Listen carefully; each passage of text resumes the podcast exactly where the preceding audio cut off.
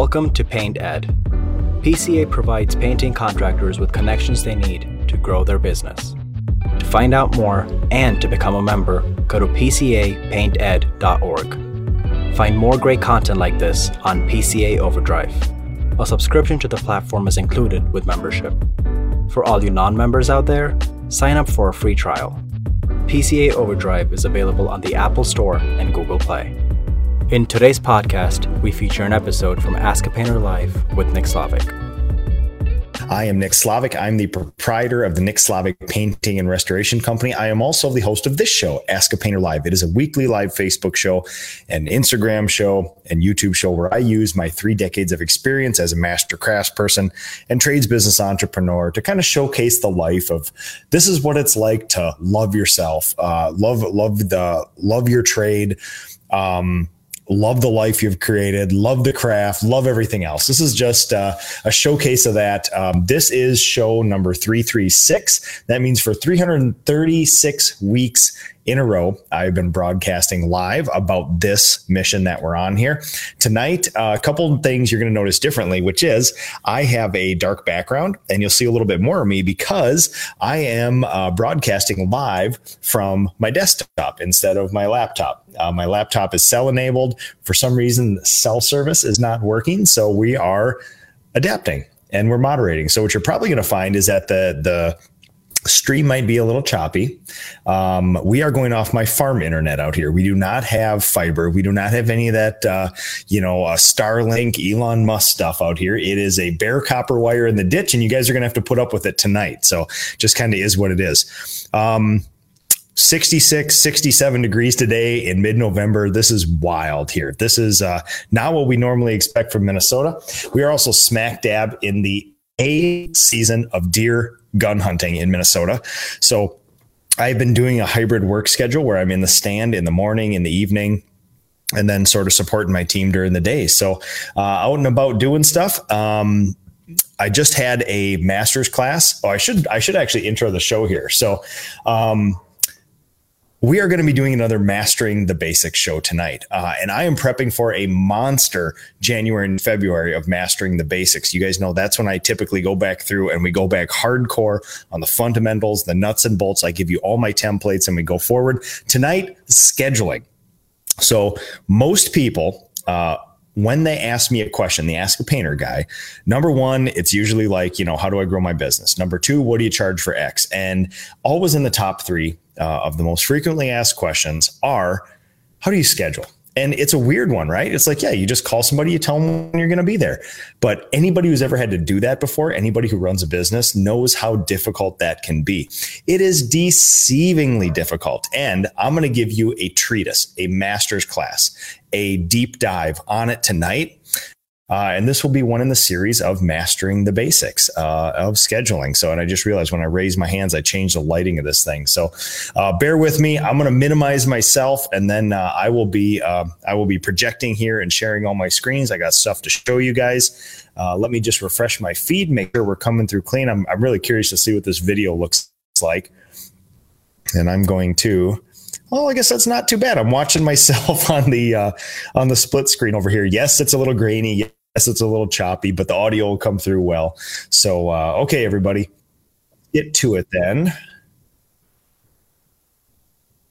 All right, let's go through a little. Sorry, let me just minimize my screens here, get everything arranged as we like. Um, first, a little bit of housekeeping here. Um, master's classes. I'm rounding out the year with like a mini Midwest master's class tour. So we just did my homecoming show, Minnesota, uh, last Friday. We did it at the Graco World headquarters. We saw the entirely new, remodeled, expanded building. Um, we saw all the robots. We saw a world class company being world class, doing world class things with world class people. Uh, Sherwin Williams put on the event, uh, co sponsored it. And again, world class company has been world class for a long time. It's been a lot of fun uh, interacting with those companies, collaborating. We had a monster class. There were about 70 people in the class there. Uh, amazing day of sharing. Jason Paris, my good friend and confidant, was there as well uh, to share in some of the professionalization presentations, and it was wonderful. Now, Nebraska. Nebraska people, I'm coming. This is the first time I've ever been to Nebraska. So, Nebraska, Friday, November 18th at the Liberty First Credit Union Arena, Milford, Ohio. Milford, Ohio. Friday, December 2nd, Little Miami Brewing Company. Sounds like fun to me. Uh, Michigan. I see Lauren Fink in there. Uh, Lish, uh, Michigan. Um, Friday, December 9th, uh, we're going to be all over this. It is going to be so much fun. Aaron, uh, you know, coming back to Ohio, coming into the Michigan area, uh, shooting distance for you too. I know I'll see you there. Uh, Aaron, I've also been watching you uh, uh, eating McRibs like they're never going to be available again. We're praying for you. Take care of yourself, man, and uh, a little bit of exercise then creek water and listen to some cl- classical music. When all this is done, we'll fix you right up. So uh, do your McRib experiment, eat those McRibs, but uh, we're all thinking about you, Aaron, and uh, praying for you. So, all right, everybody, schedule master's class. Oh, sorry. Last thing before we get going here the PCA's Monster Initiative. Uh, that Jason Paris and I have been working on for the last year. The business accelerator.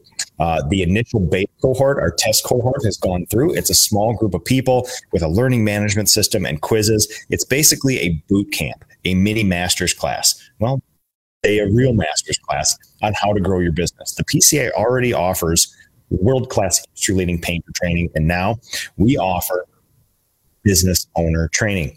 They are accepting um, uh, participants uh, applications for the first uh, public cohort going on now. And I think there was only a couple slots left in that. We will be doing multiple of these a year. If you guys like Ask a Painter, if you like my master's classes, if you like the things that Jason Paris says these are our thoughts our actions, everything we've ever done in our businesses combined into these this learning management system uh, where you will be taught how to run a business the way that industry leaders do. This is content created subject matter experts in our industry. I will tell you, um, please, please, please get in on this. We have poured our hearts, poured our souls into this thing. And literally, when we talk about changing an industry, this is going to be the thing that does it. It's good people being dog whistled to, coming around the PCA with other like minded individuals who want to make this industry better, getting into the business accelerator, run a, running a professional business so that when we do find all those decent human beings, all those awesome apprentices, those young, happy people that do want to share our passion of this craft with us, we need to have a professional business in order to be ready for them. That's it. Enough. Let's talk about scheduling. You guys know where to find this stuff. There's links in here to the master's classes. There's links to the PCA in there. You guys know how my life has changed after this. Uh, in a couple weeks, the uh, Thanksgiving time show, I have one of the special shows I've ever done and ever will do for you guys. So buckle up. Uh, this year is a very special year for me. This is my 15th anniversary of running my business, loving my craft, loving this beautiful little freedom machine I made. And I have a very special show to commemorate that time with all of you. So, all right, screen share time, scheduling people. You guys have sat through um, eight minutes of me rambling here. I probably could have explained scheduling in eight minutes. So let's get to it. This is Ask a Painter Live 336, mastering the basics, as you guys have know to come uh, to love. We are going to talk about scheduling. So, the friction. This is so friction filled. It's deceivingly friction filled. I don't have enough room on this slide to list all the variables, but think about this. When you choose an interior wall paint, there's a couple var- variables. You want it to stick, you want it to hide, you want it to go on well, you want to have a nice shine, and you start meandering it down. You start uh, culling those variables and it to come to a very um, easy decision at the end most of the time. The problem with schedule is um, there are infinite variables that goes into a schedule. Number one, your people, your W 2s and your subs, their attendance and their production. That's a variable, right? Big variable. Clients, that's a whole nother variable. We are not doing business to a business most of the time. I am a residential repainter. I do business to consumer, not business to business. And um, we, uh, if I'm being honest, we're probably going to do 650 jobs this year. And we will likely be judged on 650 different rating scales by 650 different clients every time. That is a monster variable. That is a monster variable. Weather. My God, it is 66 degrees on November 9th in Minnesota. We could have painted outside today if it wasn't pouring rain all day. That is a monster variable. And it's not just rain days and sunny days. It's dew, it's wind, it's frost, it's all all uh, all manner of other things out there. Job sites. We are in the business of mass So there is mass production, right? We will make cheeseburgers and you can come get one to our location if you want one. There's mass customization where we take a customized product that's relatively streamlined but cust- customizable for each client to the client mass customization. And then there's customization. I am an artist. I'm going to make a sculpture. There's only going to be one in the world. You're going to give me the specs and we're going to do it. So you can see the scale there. There's mass production, mass customization, and then customization. We are mass customization.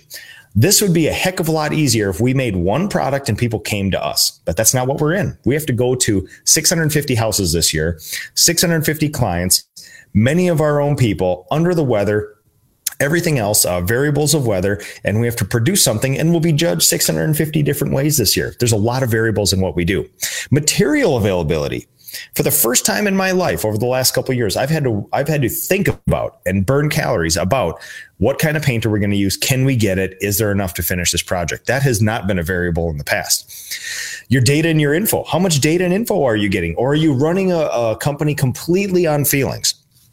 Project anomalies. So this is like an easy one, right? Somebody adds some rooms, minuses some rooms, you run into something unexpected, you run into surfactant leaching on a job, things like that.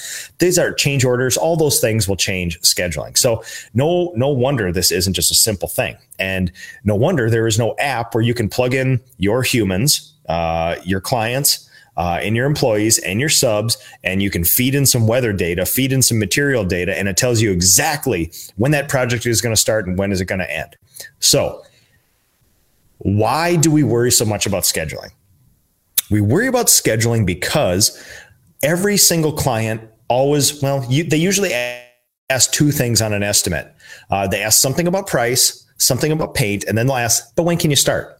And whatever you say, you're going to be held to. Even if you give a series of times like that, they're going to pick the high or the low, whatever serves, uh, whatever the, what serves the client better. That's human nature, right? That's just who we are. Having good data and predict having a predictable way to tell your clients or potential clients when you're going to start, when you're going to end builds trust. I have a list of like 11 or 13 things that all contractors do bad. I take it out every year. I remind myself why I do what I do. It's kind of a guiding principle of the company. And uh, one of the things of the 11 or 13 things, I can't remember how many, that clients do bad is they don't show up. They show up late. They don't call. They don't communicate about their showing up late they show up and then they leave again. And then they come back at some uh, uh, undetermined time in the future. It's all over the place. You wonder why contractors have a bad um, stigma about them. It's because of that. We don't do a lot of the basic things very well. And having a predictable schedule putting some thought into it will build trust. So this is our schedule. This is nothing simpler than this. Technology is not the thing that solves scheduling. It is a stream of data trustworthy data and humans that solve scheduling. This is nothing more than a color coded spreadsheet. People say, Hey, Nick, send me that template. There is nothing on here but a spreadsheet with words in it. Colored blocks. We put in some colors to, to signify the crews. There's no equations. There's no feeding from other stuff. There's nothing else. This is just a simple way of charting the days of the week, the humans that we have at our uh, in our production line, and the jobs that we're going to do. So on our schedule, crews and subs. Uh, crews, you can see we have numbers, we have colors. Uh, every crew has a number, number crew. Uh, they have a numbered locker. They have a numbered van uh, in our company as well. Uh, there's also a color, so all their gear is color coded, and this is just another way of maximizing the usefulness of this uh, of this sort of schedule here. Um, what you notice is that uh, the bright teal on there, uh, this one happens to be week of July 4th, give or take. So you can see, I just wanted to pick one with some days that were off on here for you guys. So we label on there, uh, bright teal the the times that people have off this could be vacation it could be sick it could be medical it could be military leave things like that but every uh, piece of uh, every uh, technological asset that we have i like to make it into a visual quick reference. So when you look at this you can see like oh my gosh like not only do we have monday off we got a bunch of people off. One two three four five six seven eight nine ten eleven working days are going to be missed this week. And, and no no doubt it's because of the holiday week but you're losing 11 potential working days. So that's basically like a single painter missing two weeks in a day of work. We're missing that amount of production that week. And that kind of gives you a visual reference. Now, projects, what you can see here is you guys see my, let's see, you see the mouse on there? Uh, no mouse. Oh, yeah, there's a little mouse in there. Okay, so basically, what I wanted to show you guys is on the left, uh, there is the crews and the names. Um, in the middle there is project names. And when we put a project on there, we put it in purple, which means tentatively scheduled. Black means it is hard scheduled. We have told the client that's the day we're going to be there, and we move on from there. and everybody, oh my God, we got a lot of people watching here too. Uh, I will take any of your questions, any of your comments, uh, live streaming here. I got my whole setup here, uh, dual screen. I'm seeing all your guys' comments in real time, streaming along the side here. And uh, just let me know if I can stop and elaborate on anything for you guys uh, that you see. So, okay. Secrets of scheduling, people. Um, this is another one of those conversations in a long conversation of unsatisfying conversations that we have that is not easy folks. There's lots of variables. It takes effort intentionality. It's a unsexy mundane simple thing that you have to do every day for the rest of time really well. That just is what it is. There's not really a solve for this. You don't do it once and it never shows up again. This is a daily thing in my company. So what we need is data folks. Data and feelings The feelings are going to be there whether you want them or not. Uh, we are absolutely going to use some data. Uh, David Kelly, this is all Google. Uh, everything is based in Google Drive. This happens to be a G Sheet. David was asking, what software do you use to make your charts? Like I mentioned about three minutes ago, this is nothing more than a G Sheet with some very simple math on it. This is nothing crazy. This is not custom software. Uh, I want something that's infinitely customizable as my business grows, and uh, I love messing with this stuff to make it what uh, uh, to make it what I want it. So, David Kelly, thanks for the question. Appreciate that. Number one, one of the simplest things we can do is, well, how long is this project going to take? There's a math problem that will actually tell you that with some unknowns and some unknowns. So think about this. We come up with project budgets, not only so we can tell our clients how long a project will potentially take uh, and how, when the projects stack up in our queue, how many projects are there, how many hours in each project, so we can tell a client how many weeks or days or whatever we're out. But we also want to incentivize the painters with a lot of pay and a lot of benefits, but they're also going to have to hit project budgets in order to make sure that the company is profitable. So here's how we actually determine like on this project, this happens to be a kitchen cabinet project here. It's a $5,650 kitchen cabinet project. And uh, in order to tell that crew, hey, we got to get this job done in X days, X weeks, X hours. We actually have a math problem. Um, so what we do, we start off with revenue. Revenue is what you're going to charge the client, the total price. It'll be on the estimate. It'll be on the invoice. This is this is the money they will pay you for the job. You want to minus out materials because when when a human uh, works on a job, they're not the you have carve out some money for the paint because there's a paint budget and there's a labor budget. You only want them working towards the labor budget. That would not be fair, vice versa, if the material budget was borrowing from the labor budget and vice versa. So we take out the materials, revenue minus materials. In my company, we make a prediction that materials will likely be 15%, give or take. Then we divide by the desired revenue per hour uh, that we want to do. Uh, in years past, the baseline was always 55, then 60, then 65. We've started uh, basing um, uh, budgets at 65, maybe a year or two ago, give or take. And uh, you want to make sure that this keeps pace with what the company needs to run uh, within uh, with inflation and the economy. If you can determine that uh, the best you can, but otherwise, you just want to make sure that you set this at a at a at a rate where if they get it done in that many hours, they will have theoretically produced X amount of revenue per hour. And our goal is 65 uh, at this point. Uh, our, our craftspeople in our company are likely of probably somewhere between the 90 and the 150 revenue per hour. And our and our apprentices depending on where they are in the program are usually between 30 and 40 dollars an hour and maybe 70 dollars an hour give or take depending on uh, their personality and and uh, and what part of the apprenticeship program they're in here. So basically on a job like this how many hours is this job supposed to take? Well we'll show you right here 5650 minus 15%, then divide by $65 an hour, which means we got to get this total budget done in 73.9 hours. And one of the innovations that we made this last year is that uh, we break up, because we have a finishing facility, we break up the budget between what gets done on site and what gets done in the shop. And so we basically have a an equation where we we allocate about 20 minutes per door and drawer in the shop for finishing time and about 45 minutes for passage door. Uh, in the shop for finishing time. So if there's uh, our, our prototypical kitchen cabinet is between 37 and 40 doors and drawers. If you have a 40 door and drawer kitchen and uh, you want to m- make a shop budget in my company it's 20 minutes so 20 times 40 you give you 800 minutes divide by 60 that'll tell you how many hours in the shop so basically we have 13 hours of shop finishing time on all the doors for this um, it's probably about a mm, yeah I'm not going to guess. The math is all right there. Uh, there's about a 13 hour shop budget and about a 60 hour budget uh, for the actual site here. So, John Pennu, uh, when confirming projects, do you do you set a date or tell your clients uh, that they are in the queue with a certain notification time before crews show up? Having some major brain cramps over our scheduling recently, so thank you for this. Yeah, so there's no real answer to that, right? What the client wants is a guaranteed start and end date with no fluctuations in between.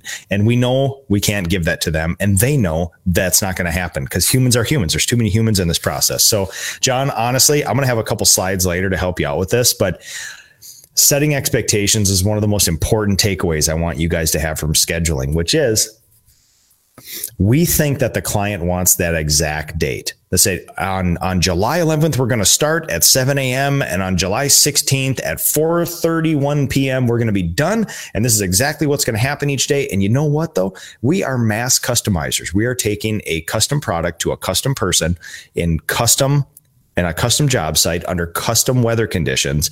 And we're going to do our best with a whole bunch of people who are either been in the craft a long time or not. And that is what it is. So setting proper expectations uh, is very, very important. So one of the things I'll say, and I'll get into this later, John, is Mrs. Smith, right now you're fourth in the queue. If every single job that said yes before you triggers in that order and nothing changes on those jobs, and all my people show up for work every day and we can get all the materials we can get, we need for those jobs without any interruptions. And the weather allows us to produce at our normal standard rate every single day. We are five and a half weeks out for you. Now mrs smith if you can tell me what those variables are going to do over the next five and a half weeks i'll tell you the exact working day. But until then that's the best i can give you. Now I will give you an update whenever you like. Feel free to email me. Otherwise, um, I'll let you know when we get about a week out. And that's about the best you can do. Any reasonable human will say, Oh, absolutely. I completely understand. If that's what we're working with, yeah, uh, thanks for that. I'll keep in touch. You know, something like that, John. So, all right. Next one, the queue. The queue. So this is a worksheet I made years ago. Uh, this is basically just another G sheet where I list all the jobs how ready they are. You can see the check boxes, the revenue per each job. And then on the top, this is a sneaky little thing where I wanted to say, okay, let's add up all the revenue for these jobs. And this is just a math problem again addition, subtraction, multiplication, division.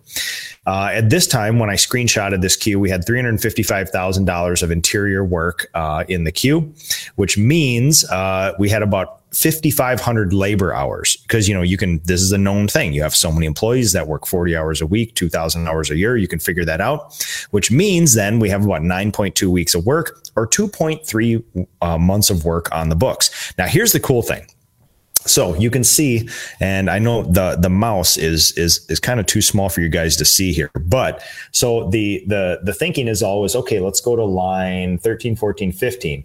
Joan Johnson wants to know when her walls are going to get done. And one thing that I did uh, that got cut off in this screenshot, but on the left hand side, if you do a simple math problem of how many people in your company working how many hours, and then you figure out the hours per each job in this thing. If somebody number 14 down the queue goes in there, I actually segment these off. Each four lines on this is about a week out in my company. So what you'll do is you go one, two, three. Uh, Joan Johnson ends up being about uh, three and a half uh, segments down one, two, three. So that's about three and a half weeks. So again, I would have this conversation if Joan calls up and said, listen, here's the deal. You are in the queue in the order in which you said yes. I have to give priority to every single person who said yes before you. Now, that doesn't always happen. Some people are waiting on colors or carpenters. But here's the thing, Joan. If every single person who said yes in front of you goes in that order and their jobs don't change and all my people show up every single day and we produce and none of those jobs change at all, you are three and a half weeks out. Now, based on those variables. It might go sooner, it might go later. Do you need any updates in between now and then? I'm happy to give them to you. That's all we do. But a lot of these things that are unknown, this is a simple math problem, a way of figuring out, just doing some logic test uh, in your company. Now, secret to scheduling, people. this is something we doubled down on this year, and in profit uh, profitability has increased increased on an insane way. So in quarter two of this year, uh, about 65% of our jobs hit our pretty rigorous budgets. Uh, in quarter three, which we just finished up, 85% of our jobs hit those pretty rigorous budgets, which means we had about a 33% increase in profitability, profitable jobs in one quarter, basically doing this. We reverted back from spreadsheets, back from my colorful Google Sheets and things like this to basically caveman, cavewoman, pen and paper and this is something we've been doing for the 15 years of my company. I tried to spreadsheet this uh, a while ago, and we only had about 10% compliance with making a plan for each project. We reverted back to black Sharpie and floor paper, and we have 100% compliant every single day now with our people, almost always unprompted, which is a great thing. That's how you know you set up a good system when your people function in it well and the result is better. So here's the deal this is called the project plan on this sheet, uh, you can see my my cartoon head in the live feed is blocking the upper right hand corner. But what you can see is there's a thing that says budget and plan. So the budget, which you can't see the number, I didn't block those out on perfect. It's 56.9 for this project. The plan, the crew plan for 52 hours, and this is actually one I made with the crew. Wednesday, Thursday, and because we don't work Friday, four day work week, we come back to Monday. And then part of every good project plan is we keep a running list of things to do, things to get, and then any questions you have on the job site. So, um, updates. This is absolutely critical to scheduling. If most people struggle with scheduling because you have to guess how far the jobs are. We have a process. This is what happens every single day in my company. This is basically the secret of how we schedule. Number one, there's a thing called the 8 a.m. project plan. We start at 7. Every crew by 8 a.m. has to post one of these things. And typically, I go to about three or four job sites a week and kick them off with crews like this. My two project managers also uh, are there on site to help kick these off. This is called the 8 a.m. project plan. Steve Lockwood, this will absolutely be archived forever on Facebook and on YouTube. So uh, once the live feed is over, you can just scan back to the start, skip back to the start, and watch right over again. Um, 8 a.m. project plan. Every crew has to post one of these by 8 a.m. We plan for 10% under budget on every project. And the most effective one of these is in person with a leader in the company, working with the crew and together making a plan in real time on paper, working through the ins and the outs, looking for the roadblocks, the points of friction, getting buy in from the entire team. Um, when I came up with this initiative, it's called active leadership, active planning. We need an active leader with an active plan and holding people accountable. The first 12 projects I touched when we did this all went under budget with without I mean in the previous quarter it was only 65%. The first 11 projects I touched all went under budget with this. And it wasn't because of me. It was because the team effort and us combining our wisdom into these projects. We have a noon check in. Our two project managers give a quick uh, pulse check on the entire company. Everybody is working. They get a, um, uh, a little poke and it says, are you on track or off track with this plan? And if a crew says we are drastically off track, we rally the troops and we get there and we see if we can support them to get it back on track. This is the magic, the 3 p.m. update. The 3 p.m. update is a format on Slack. We use Slack for all our communication. So this is a searchable archive of everything we do by job and everything else. It's really cool. Um, 3 p.m. update, it is a format. They copy and paste the format. First of all, we want to know the budget of the project. We want to know what percentage of the budget is used, what percentage of the job is complete, and then major milestones and people have innovated this uh, over the years. It's really cool. But either way, what we're trying to look at is how much of the job budget have you used up? Does it correlate to how much work got done? And just because we want to make sure what actually got done. So then we can actually track the plan to verify that when somebody says, you know, on this, Jen was going to do formal dining room in the office today. Are, did you get the formal dining room done by noon? And are you going to get the office done this afternoon? So we actually have some touchstones in there. So, um, and then at the end of the day, there's some basic updates where painters, the last 10 or 15 minutes of every day, they update their hours on our work orders. They update the paint usage and they upload some before and after pictures and things like that too. So once in a while, somebody will say, Boy, Nick, that you're asking your painters to do a lot. And I will say, Really? What do you think of people? This is basically asking somebody, What are you going to do today? What are you going to do tomorrow on this project? Think think more than just the next 10 minutes here. Also, on noon, how you doing? Are you are based on that plan are you good or not? Are you able to do this or this? The 3 p.m. update, tell me your progress on your plan. And then at the end of the day, how many hours did you work today? Type that in. How much paint did you use? Type that in. If you think that is above your painters, you don't think much of your painters. This is just simple clerical work that you can ask everybody to do. Now, there is one little secret to it, which is um, most of this will not just get done on its own or because you ask people. That's just human nature. Uh, people move towards entropy and chaos. If you put this in their compensation plan, they will absolutely do it. And uh, late earlier this year, we actually put this as one of the three things that we rate our people on on a stoplight system, whether they're able to get a raise or not. I I offer a pretty rip and comp plan. You get basically a dollar an hour every three months. That's about 50 working days in my company if you do three simple things your attendance, which is the biggest gimme on the planet. You show up for work, you get a green light. 30% of your of the way to a bonus. 75% of your projects have to hit uh, this hourly budget. And you have to do these four things, these updates every day, 90% without being unprompted. So, really, you show up for work, you type a couple numbers into your phone, you're 66% of the way of getting a dollar an hour every 50 days in my company. Now, you work with us to get these budgets, which my people are doing. And guess what? You get a dollar an hour every three months you're with my company. Big carrot, big stick, teamwork, big incentive. Magically, in in one quarter, we went from about 10% com- people complying with this unprompted 100% of the time to now we're at about 95% in the matter of about a month of changing this. So that tells you what a good incentive is for something like that. Why do we ask for all this stuff? This stream allows my people to get the data they need to put out a schedule by 4 p.m. every single day. And that's it right here. Um, oh, Justin, has a Sharpie ever bled through the paper and marked the wall behind it? No, it is not. Uh, I might write fast, though. I don't know, though. So, but typically we're doing this on a surface where they're going to paint on a countertop or uh, in the work area. We don't typically do this in uh, another finished area of the house. We don't like touching those. So here's what happens: that 3 p.m. update comes in. Uh, our two project managers are sitting here in the office, and I'm usually there with them. This information is streaming in from the crews, and all they have to do is look at the schedule. And if that crew is on track, the schedule doesn't change because they allocate the number of days for the number of hours that the project is. I love hearing their chatter in the afternoon.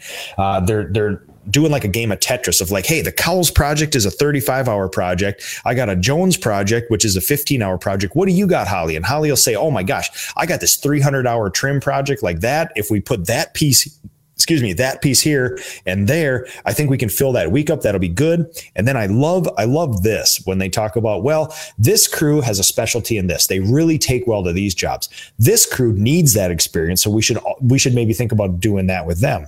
But also what I like is they're like, oh my gosh, this job is close to that painter. So if that crew has that competency, maybe we should schedule that Jones job near them. It'll save them that drive time in the morning. It's an amazing amount of variables that they put together, and uh, they really, really fight to take care of our painters, which is uh, makes me very happy. So. Data comes in at 3 p.m. the team collaborates for about a half an hour. They put the schedule out every day by 4 p.m. Schedule is out. Once in a while, uh, some jobs will go late. A painter will work till 5, 6, 7 p.m. and we have to wait for the update. They basically have the schedule ready to go. They just need that one little piece of data to uh, to see if they need to trigger another job or something. But um, this is not. The trades are horrible at this. The trades typically will, you know, uh, your your boss will text you at 5:45 in the morning. Hey, you need to be 45 minutes away here ASAP uh, today. Here's an address that's ridiculous. We should be better planning than that. Uh, every day at 4 p.m., painters can go there. They can see which job they're on. If it's a new job, they can go into the Google Drive, look at images of the job, look at where the address is, look at what kind of paint, and prep for the next day. It gives them time to react. So it's not this, I'm going to text you at four in the morning and you got to jump, things like that. Lessons learned, folks. Constant updates for clients. So this is something that in in an ideal world, I would have daily updates for every client in the queue, right? But at some point, too much information is not helpful to most people. Um, and really, what we do is kind of like uh, we judge each client on their own merit. Some people need a lot of hand holding, they need a lot of reassurance, they need a lot of constant updates about schedule. And a lot of times, I don't hold it against them, and I don't blame them because contractors are pretty bad at this. So they either put down a down payment or they they schedule something and they don't hear until the day before. Then that client's like, "Yeah, sorry, my other job took me a little longer. I'm going to need another day," and it's a frustrating process. So, what I want is constant updates for clients. It does not work, and my team does not uh, allow me to follow through with that. What we do is we just do the reasonable thing where when a client asks obviously and then also they can be proactive. If they can uh, if they can think like well listen if i just send an email today it's been a week or two since we talked to that person. They keep, they seem like the person that would uh, type of person that would really value this. They will send them an update too. So uh, not a big deal but it's just uh, it's a it's kind of an ad hoc system give or take. Absenteeism. So here's the deal folks. Um, some things you hear and some bits of advice that you get are completely horrible. Um, there's a lot of the social media advice from these uh, big, loud, boisterous people who scream a lot and say cuss words that are not great advice. And it's not based in data. And sometimes it's not even based in feelings. They're just saying things that sound good and everybody kind of nods their head. Um, I've been fortunate to run into a lot of people who to say very boring, mundane things to me, but things that have absolutely proved to be true. Um, Nick Lagrasso, one of my favorite people in the industry, uh, maybe four or five years ago, he said, Nick, when you grow your company big, and this is at the time I maybe had a painter, give or take. He goes, when you grow your company big, here's one thing you need to know 15% of all of your people are going to be gone every day. 15% of your workforce is going to be gone. If you have 100 employees in your company every single day, 15 of them will not be there. And this doesn't mean they're bad people or it's nefarious reasons. It could be um, a death in the family. It could be sick. It could be vacation. It could be PTO. It could be a personal day. It could be a um, voting yesterday uh, in the elections. It could be a Children's Veterans Day program tomorrow, which is uh, uh, Veterans Day, uh, things like that, uh, or the celebration of Veterans Day. It could be any of those things, but 15% of your workforce is going to be gone. And I am thankful for people like Nick Lagrasso who are sharing that info with me, things like that. So, um, in the time of COVID, this number has increased. Um, uh, I have some data for you guys uh, that I track pretty closely in my company. Um, we, in one quarter of this year, we lost out on about 75 human working days. 75 human working days in one quarter because people were not at work. It could be for good reasons, it could be for bad reasons, but um, since we work a four day work week, there's only 50 working days in a quarter, give or take. And in quarter four of this year, with Thanksgiving and Christmas, I think there's only 47 working days.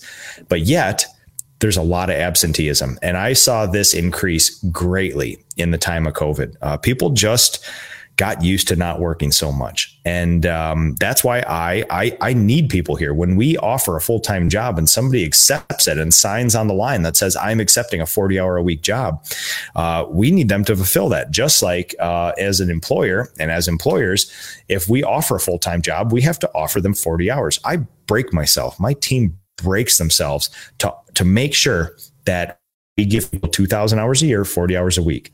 In the history of this company, 15 years now, we have never laid a human off. We have never laid a human off. We've had an unlimited overtime policy and we beg people to work extra hours and we can't usually make it happen. Just how it is.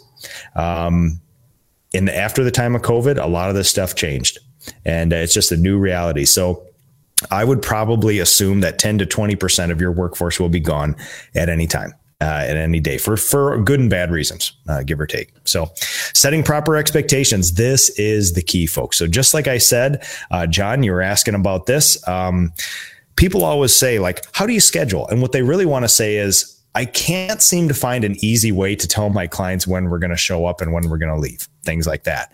So here's the deal. That answer does not exist. If, if you, yeah, okay, it does exist, right? We know that. If, when we're done with a project, we can always look back in hindsight and say, okay, that's when that project started and stopped. But we can't be predictive like that. You can, but the problem is whatever you say, you will be held to that standard and that standard will not will not do you any favors. So you do, you want to be honest, you want to be as accurate as you can, but you're going to pin yourself to something. And even if you give a range of dates a lot of the time, this is human nature. If you say, yeah, we're probably one to three weeks out to paint your cabinets, that client, if they're super interested in getting their cabinets done, we'll say, great, you can start in a week. That's awesome. If uh, if they're waiting on a paycheck or they're waiting on a contractor, they'll be like, good, he's three weeks out. So I'll just get my stuff done and we'll do that. Well, we don't know that. We don't know. You may bump up in the queue. You may go back. The other problem is when we're doing estimates, people say, well, how far out are you? Well, if you say yes now, I can tell you what it looks like now. But then the problem is in August, if you say, if you get an estimate in August and then wait till mid September to say yes, September is one of our craziest demand months of the year. That, that wait time may double at that time. And you say, well, listen, you said one to three weeks. Now three to six. What the heck? It says, yes, you waited four weeks. The data I had at the time was 100% accurate, and I was being honest with you. That's how it goes here. So, um, John Pennu, how does your absentee percentage affect your decision making? Well, in the schedule, we can't overschedule, which is the next slide. A great segue, Mr. John. Um, you always have to have a little loose time in the schedule. Do not chase the perfect plan. Don't plan for perfect. Do not ever plan every single human you employ or subcontract work to will show up reliably every single day. You got to build in a little slush time don't leave days unscheduled, but you just have to be realistic about it. So when a client says, How many days is this kitchen going to take? It's like, wow, you know, it could be anywhere from four to seven, give or take. Lots of variables in there, but four to seven. So that's what we're going to try to hit for you. If it goes shorter, we'll tell you. If it goes longer, we'll tell you. Um, if I'm being honest, John, absenteeism uh, really affects the way I recruit for the company, which is if 15% of our workforce is going to be gone, I'm going to hire 15 to 20% more employees to make sure that we have the amount of people at work that we need every day and that we fulfill the hours that we need. Uh, after all, I, I did a mastering the basics on some short and medium term planning. And if we set next year's goals at a certain revenue amount, a certain profit amount, a certain number of jobs and things like that, that is 100% dependent on all of us working those hours. And just like if I was gone for 15% of the year, that would really affect, uh, or 15% of the time, that would really affect those goals. Same thing with painters, same thing with my leadership team and everything else. So, um, yeah, but don't plan for perfect. All right you gotta you gotta build that in. Now what i want to do is i also want to control it the best i can or at least incentivize my people uh, to, to have that curve flatten out a little bit. That's why 30% of somebody's ability to get a bonus is just showing up for work. And if honestly the last time we did goal setting and review meetings there were a couple people who didn't get raises. The only reasons they didn't get raises because they didn't work enough hours. And they didn't work i mean there's only 500 working hours per quarter, which is equivalent to 50 working days in my company. People were missing it by 40, 50, 60 hours, four, five, six working days. And uh, that's a lot of days off. And at some point, you know, we have to reward the people that do honor their commitments. I committed to giving you 40 hours a week plus you committed to working 40 hours there's a basic like our first core value is trust we have to trust that that relationship is going to be intact and i want my people to make a lot of money get a lot of benefits but i also want to help my clients and if somebody misses seven days of work every quarter and we're only working four days a week, you're missing 55% of the possible working days in a year, 55% of the days in a year you have off. And that's not serving our clients. We make commitments to these clients and that's what jobs are, uh, showing up for, for that time like that. So, yeah. All right. Questions. Let's see what we got here. oh, my man, Zach Osherman is here. All right. Lauren Fink, thank you for that. Uh, Zach, are you working on anything to incentivize OT? It's been tough for us too. All right. Zach, here's the deal. There are, there's the law, right? And then there's something, I, I don't want to get into like morals and things like that, but let's just call it there's things that a boss can legally do, and there's things that a boss maybe should or should not do to uh, that may have a, uh, a benefit or detriment to the culture of your company.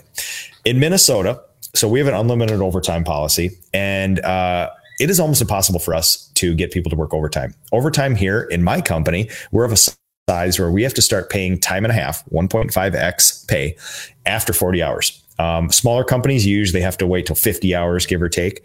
Um, I also pay for lunches, uh, things like that. We work a four day work week. So in my company, if you were to work a Friday, you'd be making time and a half for a day and you would increase your pay substantially.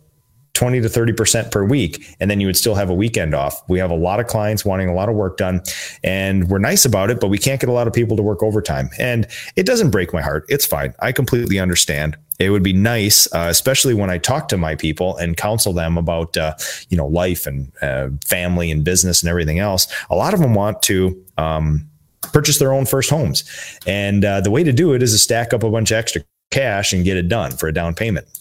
Now, here's the thing: um, legally, in the state of Minnesota, I can force mandatory overtime and fire people who don't take it. Business owners if you did not shudder at the at the sound of that, you should have. Uh, if you want to ruin the culture of your company, that's what you do. Now, here's the deal: if you write that into your job description, you know, there's landscapers, right? Landscapers in Minnesota only work five, six months a year. They're working 80, 100 hours a week and then they're laid off. That's part of the employment agreement. Uh, I guarantee 40 hours a week. Uh, I try to hold my people to it and they will certainly hold me. If they want a paycheck and I tell them, eh, we don't have any work, that's not being a good boss. So we break ourselves to make sure that there's enough work for everybody like that. We cannot incentivize overtime. Uh, and money does not fix this, evidently. I'm offering people 50% more pay for the same amount of work, and we can't get it done. Moving on. It's a human thing, and it just is what it is. Um, Justin, your work week is a great balance of work and family life. Yes, it is. Uh, da, da, da, All right. So, any more questions? Let me just scan through here. Do, do, do. All right, man. Thank you guys for all wa- uh, for watching tonight. Uh, this has been great. Sorry for the choppy internet. Uh, it just kind of is what it is. We're at the farm here. Uh, it is deer season. Good luck to all you deer hunters out there. Um, yeah, we actually did shoot uh, a small buck on our farm on opening day. It was pretty great. It was good uh, good experience for me and my oldest son. Um, big story behind that one. We'll have to tell it for another time. But uh, good luck to everyone else. Join me for a master's class. Sign up for that PCA Business Accelerator. All you people in the comments here, you're the ones we're dog whistling to. The PCA is the lighthouse for your boats that are floating out in the ocean. And uh, this Business Accelerator is a world class piece of training where we actually go through things like scheduling and uh, you know job costing and things like that, and uh, keep going in depth. So thank you everybody. This has been a 45 minute treatise on um, on uh, uh, on scheduling. I hope you guys liked it and look forward to more mastering the basics this winter as we all have a little more time to work on our businesses. We'll be doing deep dives, things like that. Rick Mullins, thank you much. John Pennu, wonderful conversation tonight. Love you so much. Uh, Juan Jimenez, uh, what's the cap on deer out there? Depends on where you're at. Um, we're trying to combat um, the potential of CWD, chronic wasting disease. So in the area that I'm in, you can, uh, in some areas around me, you can take quite a few deer. Uh, you can get a tag for doe and buck, and then you can buy conservation tags for uh, additional. I think you can take five deer in Minnesota, uh, depending. But it's it changes all over the state. They even have a different regulation, the type of gun you can use where I am versus northern Minnesota, all that good stuff. But thank you guys. That is not scheduled talk. We'll leave that for another time. Uh, I may even broadcast live from the uh, deer blind this weekend. But thank you guys. Have a good weekend. Uh, have a good rest of the week. And it's good to see so many familiar faces here in the comments. So, all right, everybody. Good evening. Paint Ed podcasts are produced by the Painting Contractors Association and are made possible by members and industry partners. To find out more about upcoming education opportunities or for more information about joining PCA, visit pcapainted.org.